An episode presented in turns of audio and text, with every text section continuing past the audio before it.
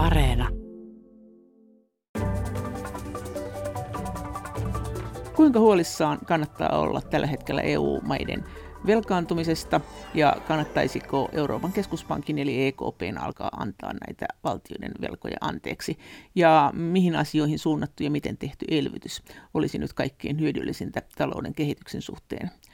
Näistä asioista puhuu STTKn pääekonomisti Patricio Lainaa, mutta mitä mieltä hän on siitä, että millä lailla tämä suhtautuminen talouskriiseihin EU:ssa on muuttunut ja Miksi se on muuttunut? Kyllä mä luulen, että nimenomaan nämä edelliset kriisit on näyttänyt sen ja opettanut, että se on tämä reaalimaailma, mikä kautta on sitten alettu muuttumaan. Ja tässä on muuttunut sekä tämä tieteellinen ajattelu, eli talouspoliittinen ajattelu on tässä muuttunut aika vahvasti, mutta sitten tietenkin myöskin talouspoliittinen, eli se niin toimeenpaneva puoli, niin sekin on muuttunut. Ja, ja tietenkin nämä heijastuu aina keskenään toisiinsa. Että, että kyllähän tässä nyt suhtaudutaan finanssipolitiikkaan, velkaan ja myös verotukseen niin suhtaudutaan aika eri tavalla kuin sit vaikkapa kymmenisen vuotta sitten tai edellisellä vuosikymmenelläkään. että tässä on kansainväliset instituutiot tehneet aika moista, voisiko sanoa melkein täyskäännöstä tai reivanneet kurssiaan kyllä hyvin merkittävästi, että IMF ja vaikkapa OECD niin puhuu nyt hyvin vahvasti elvytyksen puolesta ja nyt on erilaisia hankkeita käynnissä vaikkapa tämmöisen kansainvälisen verotusyhteistyön osalta ja niin edelleen. Että siinä on tapahtunut tällaista talouspoliittista muutosta ja, ja toki tämä koskee sitten myös EUta ja EUn e talouspolitiikkaa, että komissionkin talouspolitiikka näyttää hyvinkin erilaiselta kuin sitten eurokriisin aikana, jolloin tätä nimenomaan finanssipoliittista kiristämistä ja sopeuttamista suositeltiin jatkuvasti. Tämä finanssipolitiikka tarkoittaa tätä, mitä valtiot teki omalla talouspolitiikallaan menojen ja tulojen suhteen. Eikö Joo, näin? just niin. Eli tämä, tavallaan budjettipolitiikka voi olla sitä niin suomennos, että mitä, mitä valtio tekee budjetillaan, että kerää, no mites... kerää tuloja ja menoja ja sitten säätää.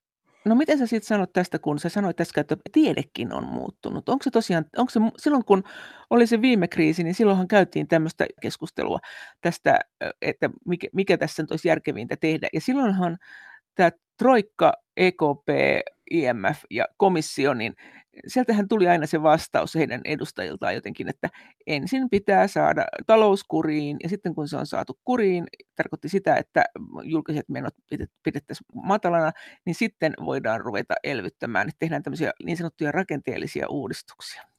Ja sittenhän oli tämä maiden velan määrän ajattelu, koska siitähän tuli sitten joku tämmöinen tieto, että ne oli laskettu väärin että oltiin sitä mieltä, että tietyn pisteen jälkeen se on sellainen piste, josta ei ole enää paluuta, että katastrofi uhkaa, mutta ilmeni, että siinä oli ollut laskuvirhe, eikö näin ollut? Mutta tapahtuiko siinä tieteessä jotain muuta? Politiikassahan kyllä tapahtui.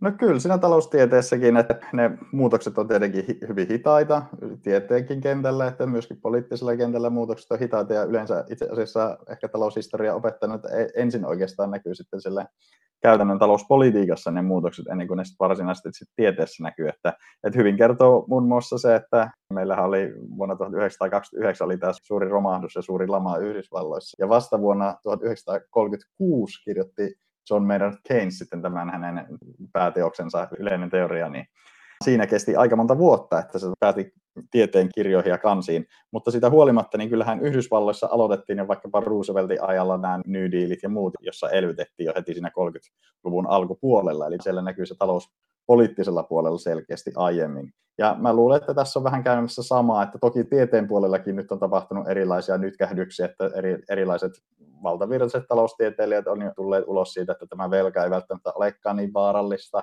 Jos meillä esimerkiksi talouskasvu ylittää tämän korkotason, niin velkaantuminen ja velka ei välttämättä olekaan kauhean iso ongelma alijäämät ei ole ongelma, tarvitaan enemmän finanssipolitiikkaa, budjettipolitiikkaa, et aiemminkin ajateltiin ehkä niin, että, että miten Euroopan oikeastaan nämä talouspoliittiset instituutiot on säädetty, että rahapolitiikalla voidaan hoitaa aina elvytys. Ja siihen me ollaan pitkälti nojattu oikeastaan meidän talouspolitiikassa. Että ajatellaan, että voidaan laskea sitä korkotasoa. Ei oikeastaan aiemmin ajateltu, että tämä korkotaso voi mennä tänne niin kuin nollaan ja, ja negatiiviselle puolelle, ja sekään ei välttämättä riitä niin siinä on ehkä nähty myöskin ne rajoitteet, että rahapolitiikalla niin, niin ei voida tuota, saavuttaa kaikkea. Ja sitten on ymmärretty, että tarvitaan myöskin tätä finanssipolitiikkaa apuun ja, ja vetämään taloutta ylös. Et siinä, on, siinä on tapahtunut semmoinen iso muutos. Ja, ja sitten on ymmärretty myöskin paremmin nämä rahoitus, rajoitteet, että millaisia rahoitusrajoitteita valtioilla on. Että, että aiemmin on vähän laskettu niin, että valtion pitäisi aina tasapainottaa omaa taloutensa lyhyelläkin tai keskipitkällä aikavälillä, mutta, mutta sitten voisi sanoa tämmöinen moderni rahateoria, josta käytetään lyhennettä MMT, tulee tietenkin englanninkielestä Modern Monetary Theory. Se on kanssa ehkä mullistanut tätä ajattelua, että mikä valtiota sitten rajoittaa rahapoliittisesti, ja ne on nimenomaan ne instituutiot, ei niinkään se, että kuinka paljon sitä julkista velkaa vaikka on. Ja, ja onhan me nähty, että Japanissa vaikka julkinen velka huitelee yli 200 prosentin reilusti, ja, ja se, se ei ole minkäänlaisessa ongelmissa päinvastoin, että maksaa erittäin matalaa korkoa valtionvelasta, kun, kun sitten taas Kreikka ajautui meillä Euroopassa sitten käytännössä ihan melkein konkurssiin, vaikka Kreikalla oli selvästi vähemmän velkaa kuin Japanilla vaikkapa, niin, niin tämä on varmasti sitten saanut aikaan sen, että alettu miettimään uudelleen, että hei, että ehkäpä nämä rahapoliittiset instituutiot ja niin edelleen onkin aika tärkeitä ja, ja sitä kautta voidaan tukea tätä valtioiden maksukykyä ja myöskin sitä finanssipolitiikkaa sitten tarvittaessa ei tätä finanssipolitiikkaa, eli tätä valtioiden budjettipolitiikkaa. Se tarkoittaa niin, siis sitä, että, että tulevaisuudessa todennäköisesti joku EKPn tai keskuspankkien keinovalikoimassa olisi nimenomaan se, että annettaisiin valtiolle rahaa jotenkin halvalla, halpaa lainaa tai osettaisiin velkakirjoja, ja ne saisi sitten elvyttää sen sijaan, että koitettaisiin vaan laskea sitä korkoa. Tätäkö sä tarkoitat? No joo, just tätä, ja näihin keskuspankit on itse asiassa toiminut ja, ja peräänkuuluttanutkin valtioita, että e- Euroopan keskuspankki on jo pitkään tässä, voisi sanoa, että melkein anellut euroalueen jäsenmaita, että, että elvyttäkää nyt ihmeessä, että keskuspankki ei voi tehdä kaikkea, että ymmärtäkää nyt se, että ottakaa poliitikot vastuu ja myykää velkakirjoja, että ottakaa lainaa. Ja EKP niin, kyllä, nimenomaan, että EKP e kyllä ostaa, ja nyt, nyt on ostettukin hyvin miljardikaupalla, tai, tai puhutaan jo tuhansista miljardeista, mitä tässä on ostettu. Että... Mutta sieltä tulee raja vastaan kohta, eikö ne ole kohta ostanut niin paljon kuin ne saa ostaa? Nehän saa ostaa jonkun tietyn määrän valtion velkakirjoja. No joo, tietenkin nämä rajat on taidettu tehdä rikottaviksi.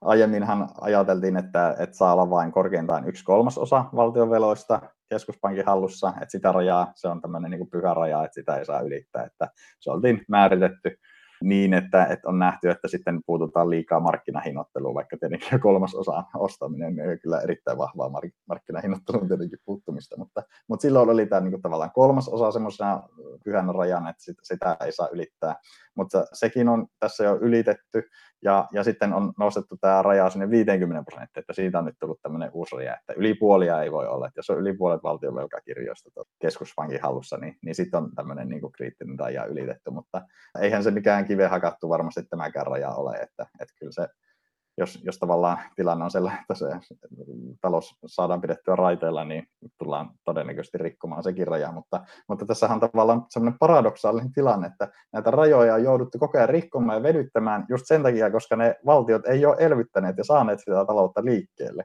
ja inflaatiota liikkeelle myöskin siinä samalla. Niin. Ja sen takia keskuspankki on joutunut nimenomaan näitä toimia tekemään. Eli se, että jos jäsenmaat, valtiot olisi ottaneet enemmän vastuuta ja sanoneet, että okei, nyt elvytetään, saadaan taloutta käyntiin, investointeja ylös, niin sitten sitä kautta loppujen lopuksi tämä tarve ostaa näitä valtionvelkakirjoja ja, ja se suhde, kuinka paljon niitä sit keskuspankilla on, niin se olisi todennäköisesti laskenut. Se on silleen vähän jännä tilanne tämä tällä hetkellä. Siis miten niin laskenut? E, e, siis mit, että sitten nyt jo talous hyrräisi niin hyvin, ettei ne tarvitsisi enää niitä velkakirjoja, niitä ei tarvitsisi uusia, ne maksaisi ne pois? No tietenkin koronakriisi nyt on asia Joo. erikseen, että, että, mutta, mutta jos puhutaan eurokriisistä, niin, niin, niin nimenomaan niin, että olisi, olisi saatu talouskasvun vauhtia, mikä tietenkin olisi sitten vähentänyt sitä julkista velkaantumista, mutta myöskin inflaatiovauhtia, että sitä, sehän on tavallaan se keskuspankin ykkösmandaatti, että hoitaa se inflaatio kuntoon. Ja inflaatiotavoitehan on meillä se vajaa 2 prosenttia EU-ssa, ja sitä ei ole saavutettu, sitä ei ole saavutettu moneen vuoteen, että kohta on melkein vuosikymmen siitä, että on saavutettu inflaatiotavoite EU-ssa. Ja se on tietenkin huolestuttavaa keskuspankin näkökulmasta, että siihen tavoitteeseen ei päästä ilman sitä. Ja tietenkin, jos nämä valtiot olisi elvyttänyt niin aiemmin tässä eurokriisissä, niin sehän olisi tarkoittanut sitä, että paitsi se talouskasvu olisi ollut voimakkaampaa, niin todennäköisesti myös inflaatio olisi ollut voimakkaampaa, millä myös olisi ollut tätä velkasuhdetta supistava vaikutus sitten. Sä puhuit jostakin instituutioista tuossa äsken, että jotkut instituutiot tulee nyt vastaan. Tarkoitit se just nimenomaan näitä EKP-sääntöjä, että nämä estää näitä maita velkaantumasta niin paljon kuin sun mielestä ehkä kannattaisi velkaantua suoraan EKP? No ehkä mä enemmän hain takaa tätä oikeastaan, että mitä käytetään niin kuin rahapoliittinen suvereniteetti ja sen aste niin täl, tässä niin kuin modernissa rahateoriassa. Eli tavallaan se, että millaiset instituutiot meillä on voimassa, niin, niin se määrittää sit sitä valtioidenkin velkakestävyyttä. Ja siinä on tavallaan tämmöiset kolme eri kriteeriä, joiden nojalla sitten tämä instituutioiden vahvuutta voidaan tarkastella. Että en, ensimmäinen on se, että jos laskee liikkeelle omaa valuuttaa, toinen on, että onko kelluva valuuttakurssi, ja sitten kolmanneksi, että onko se valtionvelka niin omassa valuutassa vai, vai jossain vierassa valuutassa. Että jos omassa valuutassa on kelluva valuuttakurssi ja, ja laskee liikkeelle oma valuutta, niin nähdään, että tämä rahapoliittinen suvereniteetti ehdot täyttyy, tai, tai sitten jos hän haluaa nähdä vähän silleen jatkuvana, niin voi sanoa, että rahapoliittista suvereniteettia on paljon, jolloin ei tällaisia valtioiden rahoitusrajoitteita sitten välttämättä ole vastassa. Ja jos tätä soveltaa sitten EU-hun, niin tietenkin tiedetään, että meillähän valtiot ei laske liikkeelle omia valuutteja. Meillä on yksi, yksi yhteinen valuutta euro, ainakin siis euroalueella. Joten tämä rahapoliittisen suvereniteetin ehdot ei täyty. Ja esimerkiksi Kreikka, niin sitähän se pitkälti kriisi johtui, että eihän Kreikka voinut painaa niitä euroja tai ennemminkin ehkä tänä päivänä niin kirjata sinne tietokoneen näppäimistöllä tileille euroja, niin sitä ei voinut tehdä, eli se ei laskenut liikkeelle omaa valuuttaa, ja sen takiahan se oli oikeastaan Kreikka ongelmissa. Kun sitten taas vaikkapa Yhdysvalloissa, niin dollarit lasketaan liikkeelle sieltä Yhdysvaltojen keskuspankin toimesta ja valuutta kelluu ja, ja velkakin on pääosin dollarimäärästä, niin Yhdysvalloilla on esimerkiksi huomattavasti enemmän liikkumatilaa ja, ja kannattaa huomata, että Yhdysvalloilla on tällä hetkellä velkaa suhteessa bruttokansantuotteeseen niin yli 130 prosenttia bruttokansantuotteesta, eli, eli aika merkittävästi enemmän kuin, kuin vaikkapa euroalueella keskimäärinkään tai, tai varsinkaan Suomella, jolla vaan, vaan voisi sanoa, että vaan siinä 70 prosentin hujakoilla. Ja kun EKP ostaa näitä valtioiden velkakirjoja jälkimarkkinoilta, niin samallahan se painaa myös näiden valtioiden velkoja ylipäänsä alas. STTKn pääekonomisti Patrizio lainaa. No juuri niin, että siis siihen tällä oikeastaan on pyrittykin, että, että EKP e ostaa näitä velkakirjoja, että saa painettua niitä korkotasoja sitten alemmaksi. No entäs tämä velkaantuminen, yleensä tämä valtioiden velkaantuminen, niin mitä sä oot siitä mieltä? Onks, miten iso ongelma se on? Kannattaako ajatellakaan, että näitä velkoja koskaan maksetaan takaisin? Jos ne pitää antaa anteeksi, niin miten ne pitäisi antaa anteeksi? Pitäisikö ne antaa anteeksi? Pitäisikö meidän nyt jo tietää, että ne tullaan antaa anteeksi? Ja siinä tapauksessa, jos ne pitää antaa anteeksi, niin kannattaisiko Suomenkin nyt velkaantua hulluna, että se saisi sitten anteeksi ne velkansa? Jos viimeisestä kysymyksestä aloitan, niin ei, ei kannata niin kuin hulluna velkaantua, että ei, ei semmoinen ei varmastikaan järkevää politiikkaa edes siinä tapauksessa, että niitä velkoja voisi saada anteeksi. Että, että se, sitä en missään tapauksessa niin kuin ole esittämässä, että pitää vaan hulluna velkaantua ja, ja että velalla ei olisi mitään rajoitteita, niin en sitäkään ole esittänyt. Mutta ehkä enemmänkin sitä on yrittänyt sanoa, että jos meillä on nämä instituutiot kunnossa, niin siinä tapauksessa keskeisimmät talouspolitiikan rajoitteet niin ei kumpua sitä velasta. Että se velka, valtionvelka, niin ei ole se keskeinen rajoite. Sitä velkaa voi olla sitten melkeinpä mikä summa vaan. Mutta sitten on toki meillä monia muita talouspoliittisia rajoitteita. Esimerkiksi vaikka vieraan valuutan saatavuus niin on yksi keskeinen, keskeinen asia ja, ja inflaatio toki myös. Et meillä on muita talouspolitiikan rajoitteita ja se, että jos velkaannutaan hulluna, niin, niin se niin saattaa, voisi sanoa, ei nyt ehkä rikkoa noita rajoitteita, mutta ainakin niin kuin uhata niitä erilaisia rajoitteita sitten aika, aika kriittisestikin, jolloin, jolloin voidaan ajautua erilaisiin ongelmiin. Et se ei ole välttämättä valtionvelkakriisi sitten, mutta, mutta se voi olla esimerkiksi sitten vaikka maksutasekriisi, että, että ei ole tarpeeksi vierasta valuuttaa ja valuuttakurssi romahtaa ja niin edelleen. Että semmoisia riskejä on ja, ja ne pitää tunnistaa. Eli et, ei pystyttäisi ostaa ulkomailta juuri mitään sitten siinä tapauksessa. No ju, just niin, että, että ulkomaille se tuotteet sitten kallistuisi todella paljon ja se ei tietenkään ole niin kuin kauhean toivottavaa. Mutta onko se sitten sitä mieltä, että tämä itse, että meillä on velkaa, joka ehkä pitää maksaa takaisin, ehkä, ja sitten mm. josta pitää maksaa korkoja, että se ei ole ongelma? No ei, ei varsinaisesti velka ei ole siis itsessään ongelma, jos meillä olisi noin rahapolitiikan instituutiot kunnossa, mutta tällä hetkellä ne ei ole Euroopassa, niin kuin mä olen yrittänyt sanoa, että no. meidän pitäisi ensin laittaa ne instituutiot kuntoon ja ratkaistava tavallaan se puoli ensisijaisesti. Et niin kauan kuin ne ei ole kunnossa, niin nyt aidosti on tietenkin velalla näitä rajoitteita, että varsinkin jäsenmailla, niin jäsenmaiden velalla on aika kriittisiäkin rajoitteita, eikä, eikä pysty tietenkään velkaantumaan. Voisi sanoa tällä hetkellä edes välttämättä riittävästi, että pystyisi elvyttämään sitten tarpeeksi, että, että sellaisia toki on. Ja tavallaan se, että mitä mä oon esittänyt, niin on se, että jos näitä instituutioita ei saada kuntoon, ja sitten meillä on tällainen sääntökehikko, jossa säädellään esimerkiksi tästä velka-asteesta, että ei saisi olla enempää velkaa kuin 60 prosenttia BKT, ja, ja tätähän rikkoo tällä hetkellä melkein, melkein kaikki maat EU-ssa. Niin jos halutaan palata, että meidän pitäisi muuttaa tätä sääntökehikkoa ensisijaisesti, mutta jos siihen ei kyetä muuttamaan sitä tarkoituksenmukaisemmaksi, niin sitten pitäisi sit siinä tapauksessa harkita tällaista valtionvelkojen osittaista mitätöintiä. Eli keskuspankkihan, niin kuin on tässä puhuttukin, niin, niin on ostanut tosi paljon näitä valtionvelkakirjoja, Ja se, se on enemmänkin poliittisista päätöksistä kiinni, että jos ne halutaan mitätöidä. Että sehän velka on käytännössä velkaa itselleen. Että keskuspankki on kuitenkin osa julkista sektoria, eli jos me mitätöidään osa valtionvelkakirjoista, niin se on sitten, tarkoittaa sitä, että annetaan vähän niin kuin velkaa anteeksi itse itsellemme, niin, niin se, se ei ole teknisesti tai, tai talouspoliittisesti mikään ongelma, se on enemmän ehkä tämmöinen niin poliittinen haaste, että, että löytyykö siihen tarpeeksi sit yhteisymmärrystä. Miten se susta pitäisi tehdä, jos ilmenee, että Italia ei pysty maksamaan velkojaan takaisin, silloin mm. tietenkin kysytään, että pitäisikö ne sitten antaa anteeksi, ja kenen, että näiden yksityisten velkojien vai EKP ja missä suhteessa. Ja sitten jos EKP, jossa on meidän kaikkien rahat kiinni, antaa sen anteeksi, niin silloinhan me myös muutkin maat halutaan tietenkin, että osa me, siis vastaava osuus meidänkin veloista annetaan anteeksi. Näinkö se pitäisi tehdä? Vai pitäisikö se tehdä niin, että kaikkien maiden velkakirjoit muutettaisiin tosiaan vaikka 400 vuoden velkakirjoiksi nolla korolla, jolloin se olisi tavallaan niin kuin anteeksi anto jo sinänsä?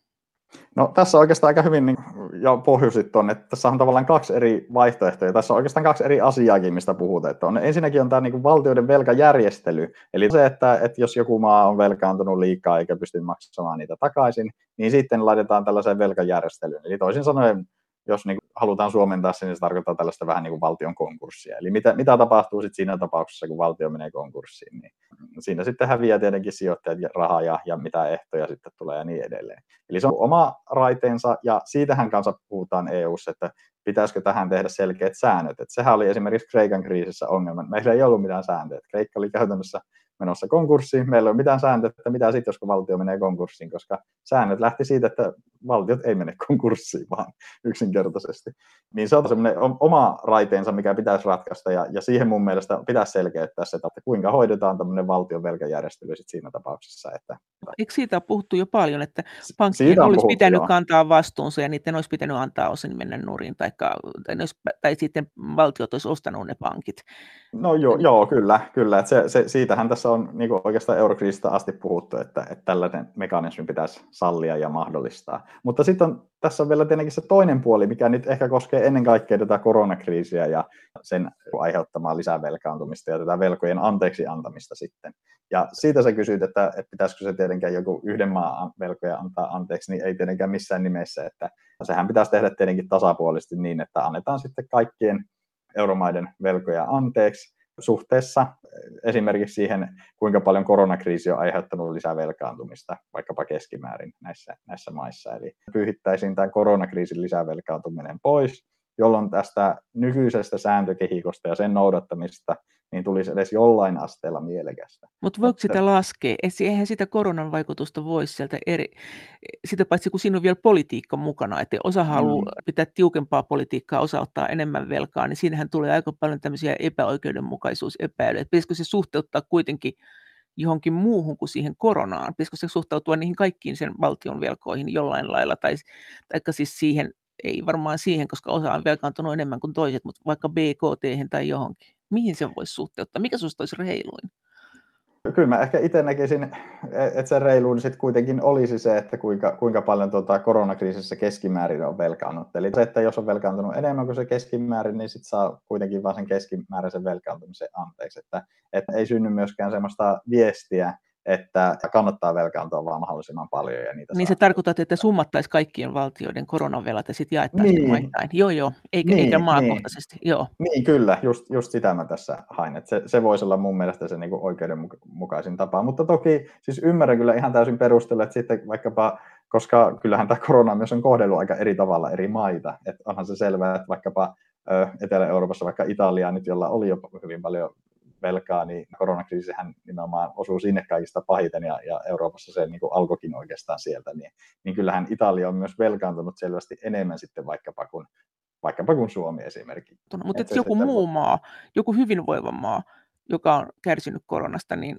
pitäisikö sen sitten saada kans velata anteeksi, koska se on koetellut niitä. Että kyllä siinä on aika ihmeellisiin kuvioihin. No niin, no siis nämä on näitä niin kuin, tavallaan myöskin poliittisia arvovalintoja, että mit, mitä halutaan painottaa. Että itse mä en ole siis lukinut omia kantoja niin mitenkään kauheasti lukkoon, että mikä se on se just oikea laskukaava, että pitääkö se katsoa nimenomaan sitä koronaiskun määrä, että kuinka paha se korona on ollut ja, ja sitä kautta aiheuttanut, vai, vai pitääkö se vaan katsoa sitten kylmäviilesti niin, että, että katsotaan vain keskiarvoja ja se jaetaan sitten kaikille, että suhteessa BKT tietenkin. Ja niin edelleen. Että, että se, tai, tai, tai, joku muu mittari, että voihan siellä olla tietenkin väestöpohjaankin perustuva mittari, että annetaan tietty euromäärä anteeksi per, per henkilö asukas, niin, niin sekin on tietenkin yksi, yksi vaihtoehto. Että, että mulla ei ole mitään niin kuin omaa henkilökohtaista vahvaa näkemystä, mikä se pitäisi olla näistä niin kuin kriteereistä, vaan ehkä keskeisempää se, että sitä annetaan anteeksi sitten siinä tilanteessa, että tähän sääntöuudistukseen ei päästä, ja, ja se, että viilataanko sitten nämä kriteerit johonkin suuntaan tuosta vai tästä, niin, niin se on sitten vähemmän tärkeää, että, että mä ehkä enemmän katson tätä niin kuin kokonaisuuden kannalta ja siitä, että tästä eurojärjestelmästä saataisiin jollain tavalla toimiva ja kestävä jatkossakin. STTK on pääekonomisti Patrizio Lainaa miten sä teknisesti antaisit sen anteeksi? Nehän on jollain lailla kielletty, että EKP ei saa antaa anteeksi. Antaisit sä näitä tuhannen vuoden velkoja tai sadan tai 300 vuoden velkoja tai näitä pitkiä velkoja nollakorolla, jotka on käytännössä samat kuin anteeksianto? No joo, siis tätä, tätähän on ehdotettu yhtenä mekanismin, että voidaan antaa anteeksi velkoja tällaisilla ikuisuuslainoilla tai, tai sitten hyvin pitkillä lainoilla että puhutaan sitten sadoista vuosista tai jotain, niin, niin se on tavallaan yksi tekninen mahdollisuus siihen, että mähän nyt en ole juristi, että siinä mielessä en osaa arvioida, että mikä on mahdollista ja mikä ei, että enemmänkin ehkä on ajatellut tätä niin kuin ekonomistina, mikä, mikä voisi toimia ja mikä ei, ja miten se tapahtuu sitten taloudellisessa mielessä se velkojen alasanto ja, ja anteeksi anto ja sitten teknisessä mielessä myös. Että ne ikuisuuslainat on se yksi vaihtoehto, ja toinen vaihtoehto on tämä nimenomaan, mitä sä mainitsitkin, että ihan vaan yksinkertaisesti tuota, annetaan anteeksi tai alaskirjataan ne velat, että ei, ei vaan maksaa takaisin. Mutta siinä saattaa olla sitten omat niin juridiset ongelmat.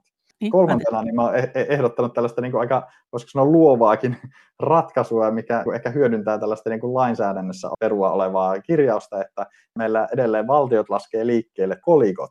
Ja kaikki kolikot, mitä lasketaan liikkeelle, niin ne kirjataan suoraan sinne valtion tuloiksi. Eli valtio saa käyttää ne sitten sitä nimellisarvostaan, että jos vaikka kahden euron kolikoita painetaan miljoona kappaletta, niin sitten se on kahden miljoona arvosta ja valtio on saanut se, sen rahan. Niin mä oon ehdottanut tässä sitten tämmöistä niin luovempaa ratkaisua, että hei, että me, mehän voidaan niin kuin hoitaa tämä velkojen anteeksi anto sitten tätäkin kautta, että painetaan vaan näitä kolikoita, että se ei pakko olla kahden euron kolikko, vaan tehdään tämmöinen niin koronakolikko, joka on sitten vaikka miljardin euro arvoinen, ja painetaan niitä ja, ja sitten yksinkertaisesti mitätöidään niiden avulla sitten nämä velat. Et se on tavallaan tämmöinen yksi tekninen ratkaisu, miten tämä voidaan hoitaa myös. Että, niin. mutta keskeisintähän tässä loppujen lopuksi on se, että jos on poliittista tahtoa, niin kyllä varmasti se keino, tekninen keino löytyy, että kuinka ne velat voidaan mitään. Niitähän tässä nyt on jo nyt lueteltu kolme erilaista keinoa, kuinka se teknisesti voidaan hoitaa. Ja jos siihen on vaan halu, niin kyllä se keinot löytyy ja varmasti on muitakin keinoja vielä, miten asia voitaisiin hoitaa. Sä sanoit tuossa, että tämä velkaantuminen on ongelma sen takia, että näihin niin instituutioiden sääntöihin ei voida tehdä muutoksia. Voisitko vääntää rautalangassa tähän nyt vielä, että mitkä kaikki muutokset pitäisi sun mielestä tehdä,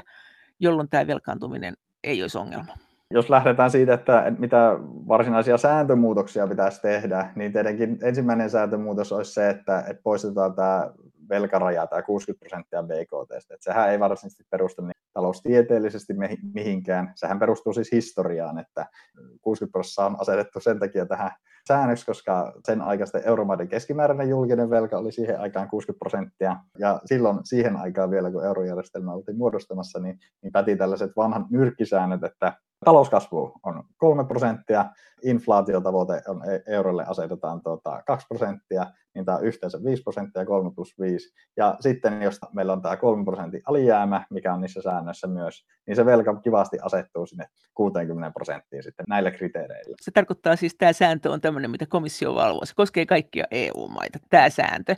Joo, just, I... joo mutta tietenkin, että nyt, nyt tiedetään, että nämähän nyt on murentunut, että meillä on inflaatio, joka on ollut sillä kahdessa prosentissa, niin kuin sanoin, niin pitkään aikaa, ja, ja tietenkin myöskin se, että talouskasvu ei ole kolme prosenttia ollut keskimäärin kyllä myöskään niin kuin pitkään aikaan, että, että tavallaan nämä perusteet, millä ne sääntöpohja on silloin historiallisesti rakennettu, niin ei ole mitenkään niin enää kunnossa. Ja sitten toisekseen, niin ei taloustieteessä ei ole mitään sellaista yksinkertaista sääntöä, että jos on yli 60 prosenttia velkaa, niin se jotenkin hidastaisi talouskasvua tai olisi haitallista tai muuta, että ei ole mitään tällaista rajaa löydettävissä. Ja itse asiassa tässä kuuluisessa, ehkä nyt myöhemmin surullisen kuuluisessa tutkimuksessa Reinhardt ja Rogoff, jotka oli, on hyvin tunnettuja ekonomisteja, niin he tutki tätä omassa kirjassaan joka julkaistiin muistaakseni 2009, niin, niin he on päätyneet sellaiseen tulokseen, että, että tuota, yli 90 prosenttia jos on julkista velkaa, niin se, se on sitten ongelma talouskasvulle, että se hidastaa talouskasvua.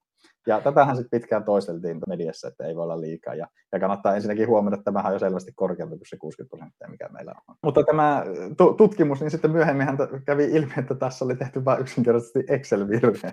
Ja, ja sitä kautta sitten tietysti tämmöinen niin nuori tutkija sitten halusi uusintaa näitä tuloksia, alkoi katsoa sitä materiaalia, ja sitten hän oli, että eihän tästä tule tälle, tässä on joku virhe. Ja, sitten huomasi, että tässä on Excel-virhe, ja, tämä 90 prosentin rajakaan ei pitänyt paikkaansa. Että, niin on se siis sitä mieltä, että ainoa ongelma tässä velkaantumisessa on tämä EUn äh, nämä taloudenpidon säännöt, joita ei nytkään ole hirveän tarkkaan valvottu, vai et sä et sitten pelkää sitä niin kuin monet, että maat vaan velkaantuu, velkaantuu, että sitten tulee tämmöinen moraaliongelma, mm. että ne ei mm. koskaan aju maksaakaan niitä takaisin, ja, ja myös taloudellinen ongelma, ja, ja, ja sitten tämä, että jos näitä ruvetaan antaa anteeksi näitä velkoja, niin sit siitä tulee se ongelma, että markkinat rupeaa odottamaan, että ne, niitä annetaan anteeksi jatkuvasti, ja se sotkee markkinoita. Joo, no siis noin on, noi hyviä pointteja ja aiheellisia huolia, että, että sen takiahan tätä esimerkiksi velkojen anteeksiantoa tai, tai mitätöintiä, niin mä oon esittänyt, että se pitää tapahtua nimenomaan tähän koronakriisiin liittyen, että tavallaan markkinoille ei synny nimenomaan sellaista odotusta, että velkoja vaan annetaan sitten anteeksi niin kuin silloin tällöin, jos, jos siltä tuntuu, että, että se, se pitää linkittää nimenomaan tähän koronakriisiin, jolloin millekään valtiollekaan ei synny intressiä velkaantua niin kuin mielinmäärin. Että semmoiset asiat siinä pitää hoitaa pois, että se, se ei toteudu. Ja ehkä, ehkä siinä, mikä pitäisi tätä sääntökehikkoa uudistaa, niin on nimenomaan se, että sitä 60 prosentista pitäisi luopua ja tavallaan sitä talouspolitiikan vastuuta. Tai tähän on oikeastaan EU-ssa se ongelma. Meillä ei ole niin missään vaiheessa selkeytynyt se, että halutaanko me siirtää sitä talouspoliittista vastuuta sinne jäsenmaille, enemmän autonomiaa niille ja enemmän valtaa ja vastuuta, vai sitten halutaanko me tällaista enemmän keskitettyä finanssipolitiikkaa. Ja tämän vatvuminenhan tässä on niin kuin, ollut se yksi EUn keskeisimpiä ongelmia ja etenkin euroalueen keskeisimpiä ongelmia. Että toisaalta, jos me halutaan, että näillä jäsenmailla on enemmän valtaa ja vastuuta, niin sehän tarkoittaa sitä, että näistä säännöistä sääntöjä pitäisi karsia tai luopua jopa kokonaan, koska jos niillä on tavallaan valta ja vastuu, niin sittenhän se on niiden jäsenmaiden oma asia, että jos ne menee konkurssiin, niin, niin sitten menee. Että, että se on niiden käsissä ja, ja ei varmaan kukaan niin näillä nyky, nykynäytöllä ainakaan mitään Kreikan tietä tai Kreikan kokemusta halua, että kyllä Kreikka on pistetty niin koville eurokriisissä että tuli nämä Niin sä meinaat, että unohdettaisiin unohdettaisi tämä tämmöinen yhteinen talouskoordinaatio EU-ssa, että, että valtiot sais mennä nurin ja tehdä mitä lystää. Että, onko se niin kuin demokratian kannalta vai taloustieteen kannalta sitä mieltä, että olisi parempi öö, Niin, no siis olin ehkä enemmän analyyttiseltä kannalta sitä mieltä, että se on, se on niin kuin yksi vaihtoehto, miten voidaan tehdä. Että se on niin kuin tavallaan yksi suunta, ja mihin voitaisiin pyrkiä, ja sillä olisi niin kuin tavallaan omat perustelut, että näin, näin voidaan hoitaa. Ja sitä kautta me voitaisiin niin kuin jossain määrin saada toimivaksi tämä nämä instituutiot. Tietenkin tässäkin tapauksessa niin tulisi ehkä se sit kriittiseksi, että, että miten elvytetään kriiseissä. Että jos jokaisella valtiolla on oma vastuu omasta politiikastaan, niin, niin se voi tavallaan toimia sit sitä kautta ihan hyvin, mutta, mutta se, että meillä ei kuitenkaan synty riittävää elvytysvastuuta, että kuinka se elvytys hoidetaan, niin se voisi olla ongelma tässä tilanteessa. Ja sen takia en näkisi ehkä tätä niin kuin itse niin kuin ensisijaisena ratkaisuna. Ja, ja sitten toinen vaihtoehto on sitten tehdä se, että meillä olisi enemmän yhteistä tällaista budjettipolitiikkaa tai finanssipolitiikkaa, jolloin tietenkin on myöskin perusteltua se, että meillä on tämmöinen sääntökehikko olemassa, koska se valta ja vastuu tietenkin pitää kulkea niin kuin käsi kädessä, että, että jos meillä on tämmöinen niin kuin EUn yhteinen budjettipolitiikka tai finanssipolitiikka, niin toki se valta pitää olla siellä, mutta myöskin se vastuu pitää olla sit siellä ja sitten katsoa esimerkiksi niin, että niiden jokaisen yksittäisen jäsenmaan finanssipolitiikka niin on linjassa sen yhteisen finanssipolitiikan kanssa, eli sen niin kuin EU-laajuisen alueen kanssa. Et se on sitten toinen vaihtoehto, ja nimenomaan tässä vaihtoehdossa mä näkisin, että silloin pystytään paljon paremmin hoitamaan se elvytys, koska, koska sitten jos meillä on yhteistä finanssipolitiikkaa, niin me voidaan esimerkiksi rakentaa niin, että, että me elvytetään yhteisesti, kun tulee kriisi, ja elvytetään nimenomaan tällä EUn yhteisellä finanssipolitiikalla, jolloin myöskin nämä instituutiot olisivat itse asiassa kunnossa sit sillä, sillä tasolla. Ja sitten voidaan valvoa tätä sääntökehikkoa myöskin sitten sit sitä puolelta. Mutta toki se sääntökehikko pitäisi siitä huolimatta laittaa kuntoon, että tämä nykyinen sääntökehikko niin on kyllä auttamattomasti kyllä vanhentunut. SAK on pääekonomisti Patricio Lainaa. Mutta entä demokratia? Et jos, sä, jos sä nyt kuitenkin kallistut nyt näköjään tuohon, että olisi yhteinen budjettipolitiikka koko EU-alueella, että olisi jonkunnäköinen valtion budjettipolitiikka, mutta sitten olisi myös EU-budjettipolitiikka, joka siellä olisi niin aika lailla koordinoisi näiden valtioiden taloudenpitoa, niin mm. kyllähän se aikamoinen ongelma demokratian kannalta on, koska on kuitenkin kansallisvaltiot vielä, meillä on vaalit ja siis vaalien yksi ehkä keskeisin teema on tämä budjettipolitiikka, että miten nämä rahat kerätään ja jaetaan. Niin jos tästä lohkaistaan iso osa EUlle, niin mitä sä oot mieltä? Mitä sä oot mieltä no, se, niin kuin moraalisesti?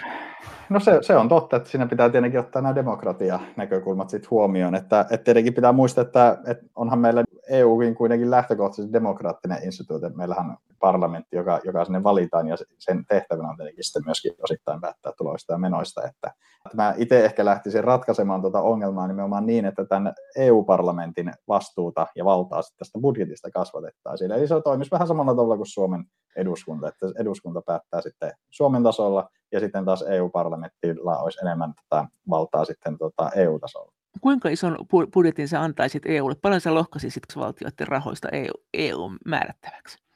Tai no rohkaisi, to... rohkaisisit vaan sen niin, että EU pystyisi enemmän määräämään, miten jäsenvaltiot käyttää näitä rahoja? No ei, siis se, se, toi olisi ehkä mun mielestä se kaikista ehkä niinku huonoin skenaario, että tavallaan tulee vaan enemmän tämmöinen keskitetty hallinto, joka sitten sanoo, että nyt elvytät ja nyt leikkaat ja niin edelleen. se, se on varmasti niinku se mun mielestä se huono, huonoin tuota, linja. Ja sen takia mä siis itse olen yrittänyt yhdistää jopa näitä kahta niin, että yritettäisiin lisätä paitsi tätä jäsenmaiden omaa autonomiaa, eli valtaa ja vastuuta näistä jäsenmaan taloudenpidosta, mutta sitten samalla kuitenkin, että pystyttäisiin lisäämään myöskin tätä EU budjetin valtaa ja, ja nimenomaan sit sitä, että EUn finanssipolitiikan valtaa ennen kaikkea. Eli, tavallaan, eli miten? Eli tarkoitatko eli, se, että isompi budjetti vai? No ehkä se oikeastaan sen budjetin koon sijaan ehkä mä näkisin niin, että oleellisempaa olisi myöskin se, että kuinka sitten elvytetään ja tavallaan se, että pystyykö EU yhteen, yhteistä velkaa esimerkiksi laskemaan liikkeelle ja, ja tuota, elvyttämään sitten itsensä kriisistä ulos. Että se on tavallaan, että nythän tässä on tehty tässä EUn elpymispaketissa tämmöinen väliaikainen toimi sitten sen, sen osalta, että, että on mahdollistettu tämä, mutta, mutta ehkä enemmän sitä mä kaipaisin, että en, en sen budjetin koon kasvattamista välttämättä, vaan sitä, että meillä olisi tarpeeksi työkaluja sitten tällaisissa kriiseissä niin elvyttää itsemme ulos ja, ja meillä olisi nimenomaan tämmöinen EUn yhteinen elvytys, jonka kautta sitten saataisiin elvytettyä ulos. Että, että hyvin, siis... hyvin, hyvin kertoo tämä itse asiassa, tämä, jos vertaillaan niin kuin Yhdysvaltoihin, että, että Euroopassahan tuli tämä hyvin niin poikkeuksellinen ja tällaistähän tietenkään meillä on aikaisemmin ollutkaan tämä EUn elpymispaketti, jossa nimenomaan näin yhteisesti lähdetään elvyttämään ja, ja sehän oli kooltaan 750 miljardia, jos lasketaan myöskin tämä lainaosuus siinä mukaan ja, ja se on noin 4 prosenttia sitten kuitenkin tästä Euroopan bruttokansantuotteesta. Kun sitten taas Yhdysvalloissa niin uusi presidentti Biden niin, niin ei ollut vielä kovin kauan valta, vallassa ja hän on jo niin kuin 1,9 biljoonan eli, eli 1900 miljardin euron paketin jo saanut läpi ja, ja on valmistelemassa tällä hetkellä investointipakettia, joka on sitten 3000 miljardia euroa.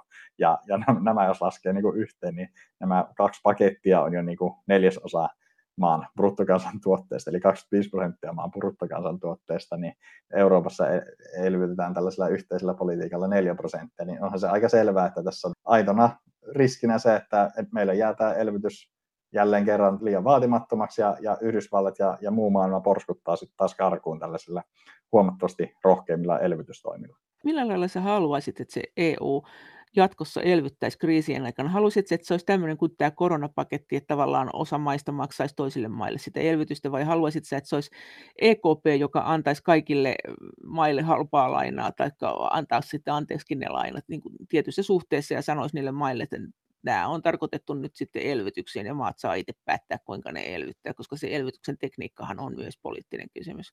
No joo, siis kyllä mä enemmän ehkä kallistuisin tuolle nimenomaan EKPn puolelle, että, että tavallaan että sitä kautta jos saataisiin pumpattua lisä, lisää rahaa jäsenmaille. Ja toki EUlle, että kyllä mä näkisin myös, että tarvitaan yhteistä elinkeinopolitiikkaa, mitä tulee ilmastonmuutoksen torjuntaan ja vaikka yhteistä raideverkkoa ja niin edelleen, että, että sinnekin tasolle on kyllä niin kuin aiheellista saada niin kuin tämmöistä koordinoidumpaa elvytystä, ettei jokainen jäsenmaa puhastele vaan omia, jotka saattaa olla ristiriidassa toisten maiden kanssa, että, että sekään ei ole niin kuin ihan parasta, että kyllä koordinaatiotakin tarvitaan.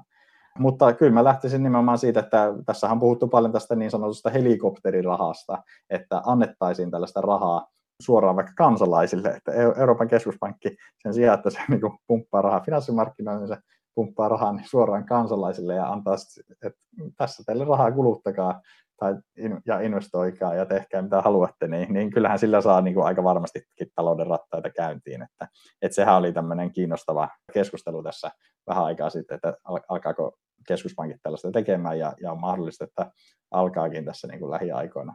Mutta sitten toinen vaihtoehto on sitten niin kuin keskuspankin suora valtioiden rahoittaminen, että se, sen sijaan, että annetaan kansalaisille, niin, niin annetaankin valtiolle ja sitten valtiot sitten voi hoitaa sen elvyttämisen, että, että sekin on kanssa semmoinen vaihtoehto, että jotkut käyttää sitä myös termiä helikopterirahaa, mutta mun mielestä se helikopteriraha kyllä enemmänkin pitäisi viitata tai viittaa nimenomaan tähän niin kuin suoraan kansalaisille antamiseen.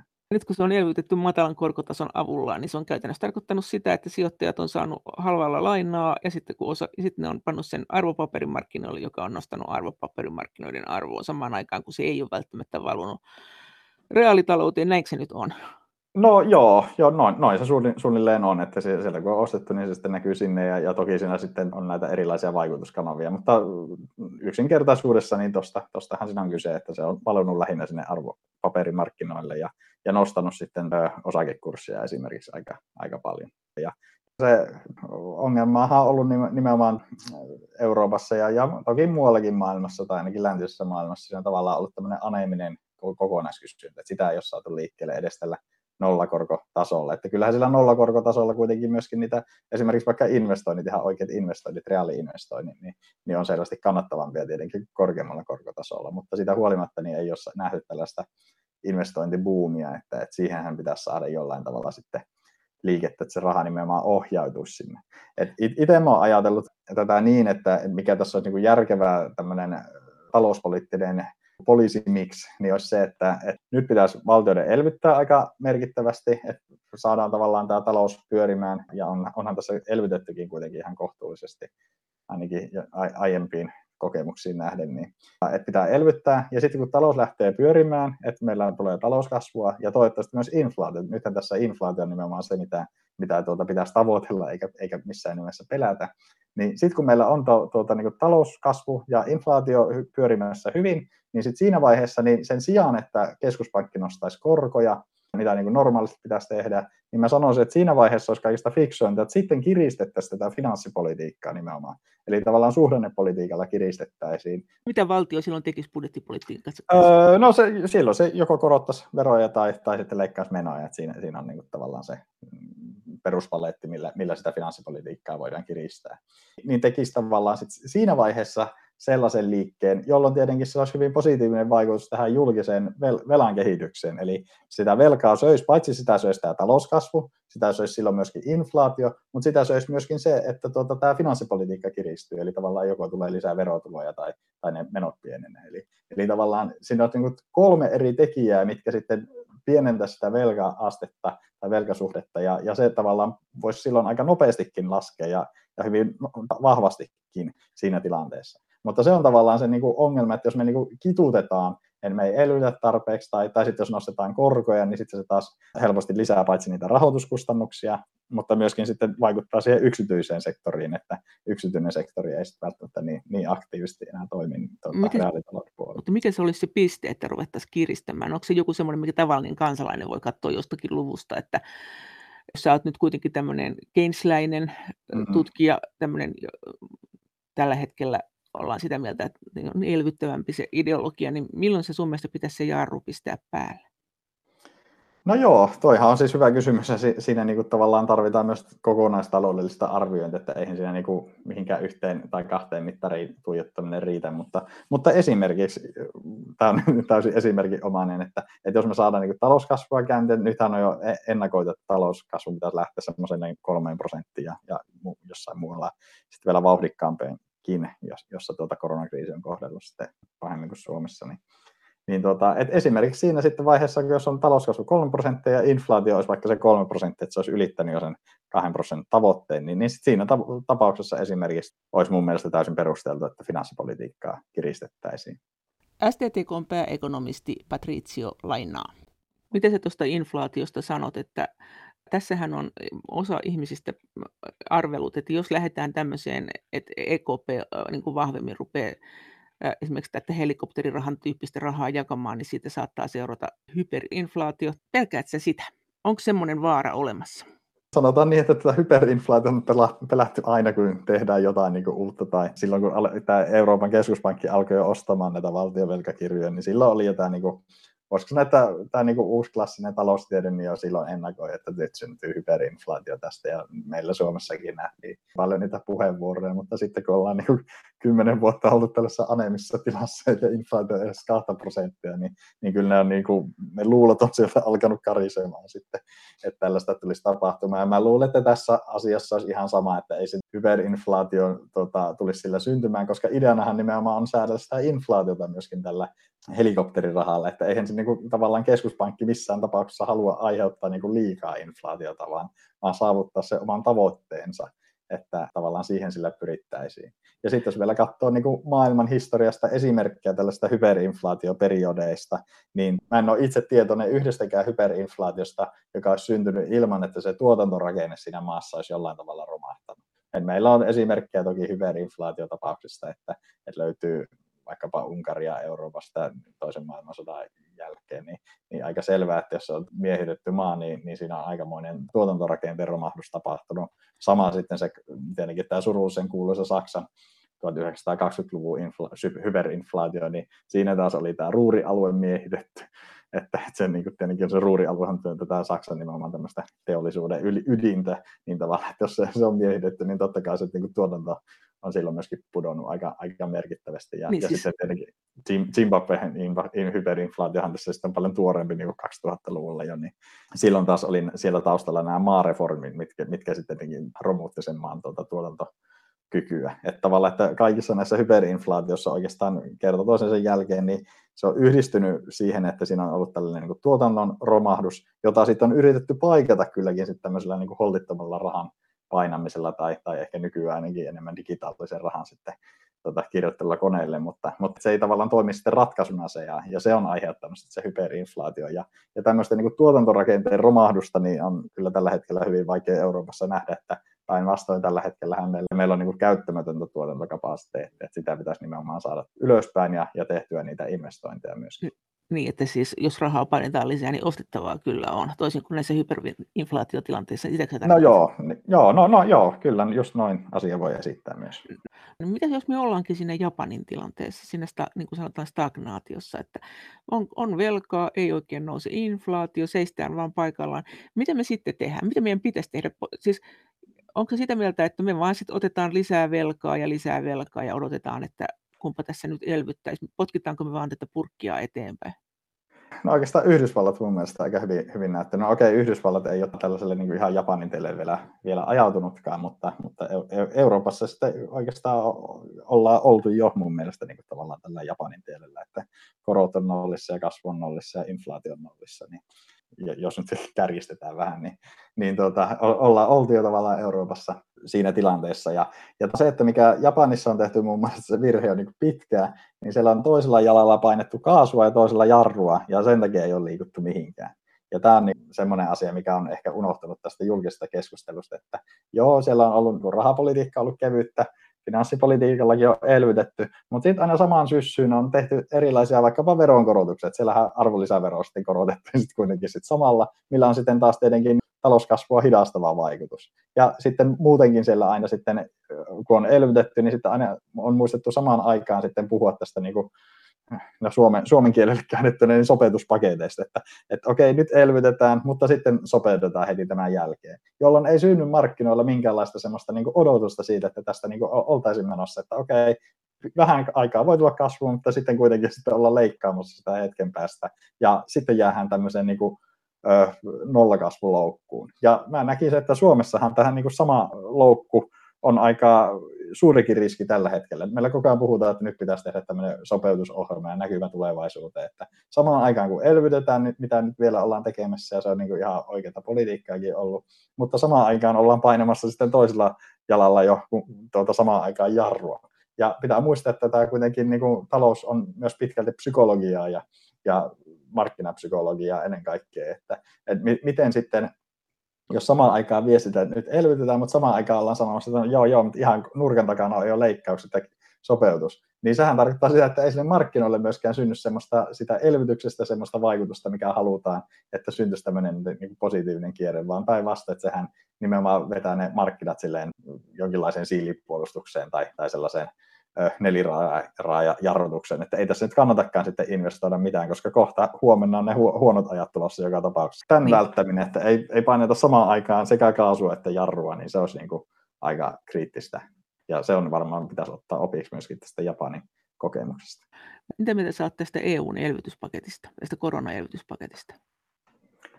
No siis lähtökohtaisesti on suhtautunut myönteisesti, että se on tietenkin historiallisesti tämmöinen on pystytty ylipäätään tekemään. Että tietenkin tämä koko nyt jää sitten melko vaatimattomaksi ainakin tällaisessa kansainvälisessä vertailussa, mutta se kaikista oleellisin signaali on mun, mun mielestä kuitenkin se, että nyt nimenomaan on aika elvyttää ja, ja siihen pitäisi nimenomaan jäsenmaiden tarttua ja siinä on tavallaan se vahvuus. Mutta tällä hetkellä ongelma on just se, että kaikki maat ei uskalla tarttua koska pelkää nimenomaan näitä erilaisia talouskuriohjelmia, mitkä saattaa olla niin kuin nurkan takana tulossa. Et se on niin kuin tavallaan se ongelma, ja, ja Suomessakin on aloitettu tämä sopeuttamiskeskustelu jo, että, että nyt pitäisi niin kuin tehdä jo tämmöinen sopeuttamissuunnitelma. Ja sehän olisi ristiriidassa jopa tämän EUn elpymispaketin kanssa, koska ideanahan siinä on nimenomaan elpyä ja, ja käyttää näitä rahoja tässä tulevina vuosina sitten tällaisiin isoihin ja oleellisiin hankkeisiin. Mutta jos samaan aikaan ollaan sitten kuitenkin toisella kädellä, tai jos käydään edelleen sitä samaa analogiaa kaasusta ja jarrusta, niin silloin ollaan niin tämmöisessä ehkä taas ongelmallisessa tilanteessa. Miten se laskennallisesti, onko se ammattilaisille helppo vai vaikea se, että paljonko tästä näiden valtioiden talousongelmista johtuu koronasta? Että sitähän on kuitenkin kritisoitu, että Italialla oli vanhoja ongelmia ja nyt niin kuin koska Ranska ja Saksa on siitä huolissaan, erikoisesti koska niiden pankit on sinne lainottanut, niin nyt sitten keksittiin, että joo, koronan takia annetaan rahaa. Että mitä sä tähän kritiikkiin sanot? No, tuota, no sehän riippuu siitä, miten se lasketaan, mutta mä oon ymmärtänyt, että se lasketaan kuitenkin muutoksena tästä niin kuin edellisestä vuodesta. Ja jos katsotaan muutosta, niin että jos se tavallaan Italian talous on, on ollut jo kuralla ennen, en tiedä onko, mutta jos on ollut, että oletetaan, että siellä on ollut vaikka huonoa kasvua ja, ja sitten tuota, kasvu sakkaa sitten tuota koronavuoden takia vielä enemmän, niin, niin tuota, siinä, jos ainoastaan sitä erotusta tarkastellaan, eli kuinka paljon se korona on aiheuttanut sen lisää, niin, niin kyllähän se silloin on ihan niin kuin oikeudenmukaisesti se, että, että kyllä siinä on huomioitu se maan sen, sen aikainenkin tilanne ihan, ihan hyvin. Ja, ja sama koskee tietenkin muitakin maita, että vastaavasti, että jos on ollut tosi hyvässä iskussa maa ja ollut vahvaa kasvua edellisvuonna, niin, niin sitten jos vaikka korona iskee ja, ja tuota, talous supistuu, niin mm, vaikka supistuisi vähänkin, niin sitä huolimatta sitten se on niin tavallaan suhteessa siihen iskuun, kuinka, kuinka se korona on sitten vaikuttanut. Tietenkään ei voida niin kuin ihan yksipuolisesti sanoa, että kaikki mitä niin kuin viime vuonna on tapahtunut, niin on vain ja ainoastaan koronan syytä, että se on sitten niin kuin oma, oma keskustelunsa, mutta, mutta varmaan nyt on aika selvää, että kyllä se niin kuin leijonan osa siitä BKT-kehityksestä niin on kyllä määrittänyt se, että kuinka, kuinka se korona on siinä, sitä maata kohdellut, eikä niinkään se, että onko sillä ollut jotain tuota, tuotannossa rakenteellisia ongelmia tai muuta. Että. Mitä mieltä sä oot ollut siitä, että miten eri, oletko seurannut, miten eri EU-maat on elvyttänyt? Onko siinä ollut erilaisia tekniikoita ja miten sun mielestä kannattaisi elvyttää, että mihin ne rahat pitäisi panna? Niitähän on esimerkiksi Suomessa vanhastaan tämmöisiä elvytysrahoja pantu vaikka jotenkin teitten rakentamiseen. Se on kuitenkin aika pääomavaltaista, se ei paljon työllistä, sitä joskus ihmetellään, että miksei sitten anneta vaikka, palkata vaikka lisää kodinhoitajia tai jotakin, että elvyttäisi sekin. Joo, no ensinnäkin tuota, ehkä tässä niinku tämmöinen niinku perinteinen käsitys elvytyksestä, niin sitä nyt ei ole vielä edes kauheasti tehty, että, että rakennetaan teitä tai muuta tällaista, että nythän tässä vasta tämä EU-paketti on menossa ja, ja se on tietenkin vain pieni osa sitä kansallisesta paketista. Mutta tuota, kun nythän ei ole vielä välttämättä päästy edes juuri elvyttämään varsinaisesti tässä niin perinteisessä mielessä, että tehdään vaikka investointeja, vaan tämä elvytys on ollut tähän mennessä pääosin tällaisia tukitoimia, eli millä on tuettu sitä taloutta siihen koronakriisin yli.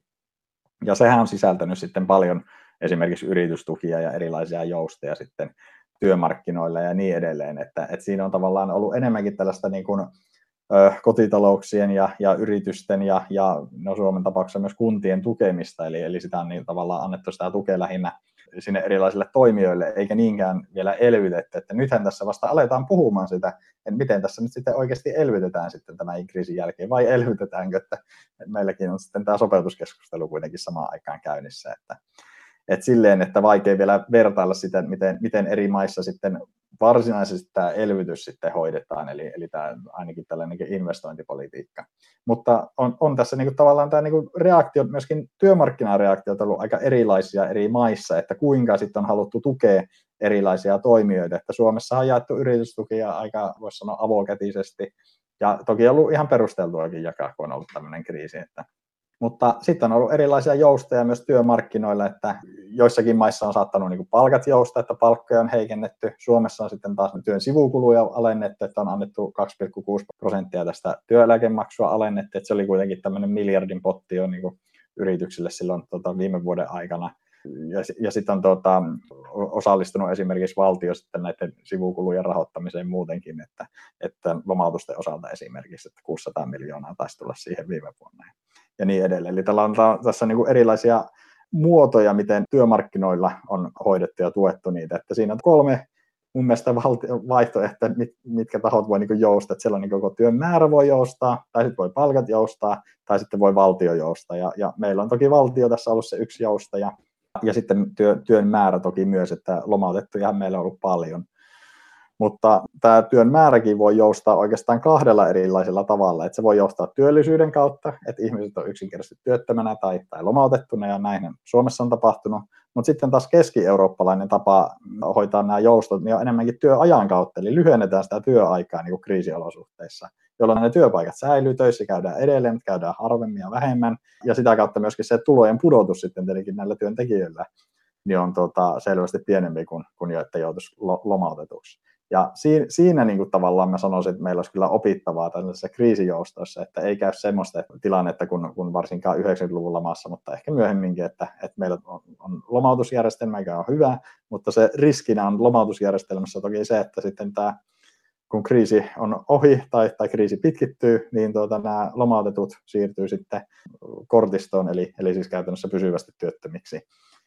Niin se on semmoinen niin ongelma, mikä meillä ehkä on tässä mun mielestä työmarkkinoilla. Että pitäisi enemmän pyrkiä siihen, että meillä olisi tämmöisiä mekanismia, joilla työaika joustaisi ennemminkin kuin sitten se työllisyys. Ja mehän on STTKssa esimerkiksi esitetty tässä koronakriisin yhteydessä tällaista lyhennetyn työajan tukea, että se, sitä kautta yritykset saisi tukea, mutta se tuki olisi ehdollista sille, että, että pidetään ihmisiä töissä sittenkin lyhennetyllä työajalla ja, ja sitä kautta myöskin tuettaisiin näiden ihmisten toimeentuloa, mutta, mutta se nyt ei ilmeisesti ole, ole mennyt kauheasti Suomessa eteenpäin, mutta, mutta Euroopassa se on yleistä ja, ja Ruotsissakin se on itse asiassa tässä 2010-luvulla yleistynyt, että, että saa nähdä, että otetaanko tässä, tässäkin asiassa Ruotsista sitten mallia meille kuinka suuri osa EU-maista tai EU-työvoimasta tai jotakin että on tämmöisen tuen piirissä, että maat tukee nimenomaan yrityksiä siten, että ne yritykset pystyy pitämään ihmisiä töissä siten, että näitä palkkatukea annetaan?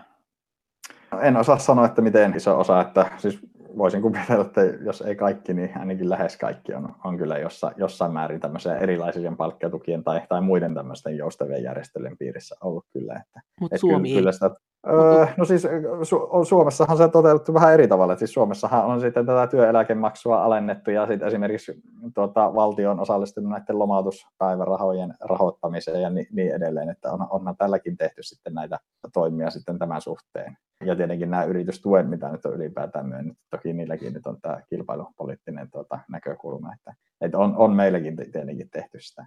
Entäs muuten ylipäänsä EU:ssa, niin miten ne on tämän, tämän nyt tämän ajan, tämän talouspolitiikan ja työllisyyspolitiikan hoitanut tai muuten? Et näetkö siinä jotakin, että sieltä pomppaa jotakin ihan erilaisia logiikoita paljon?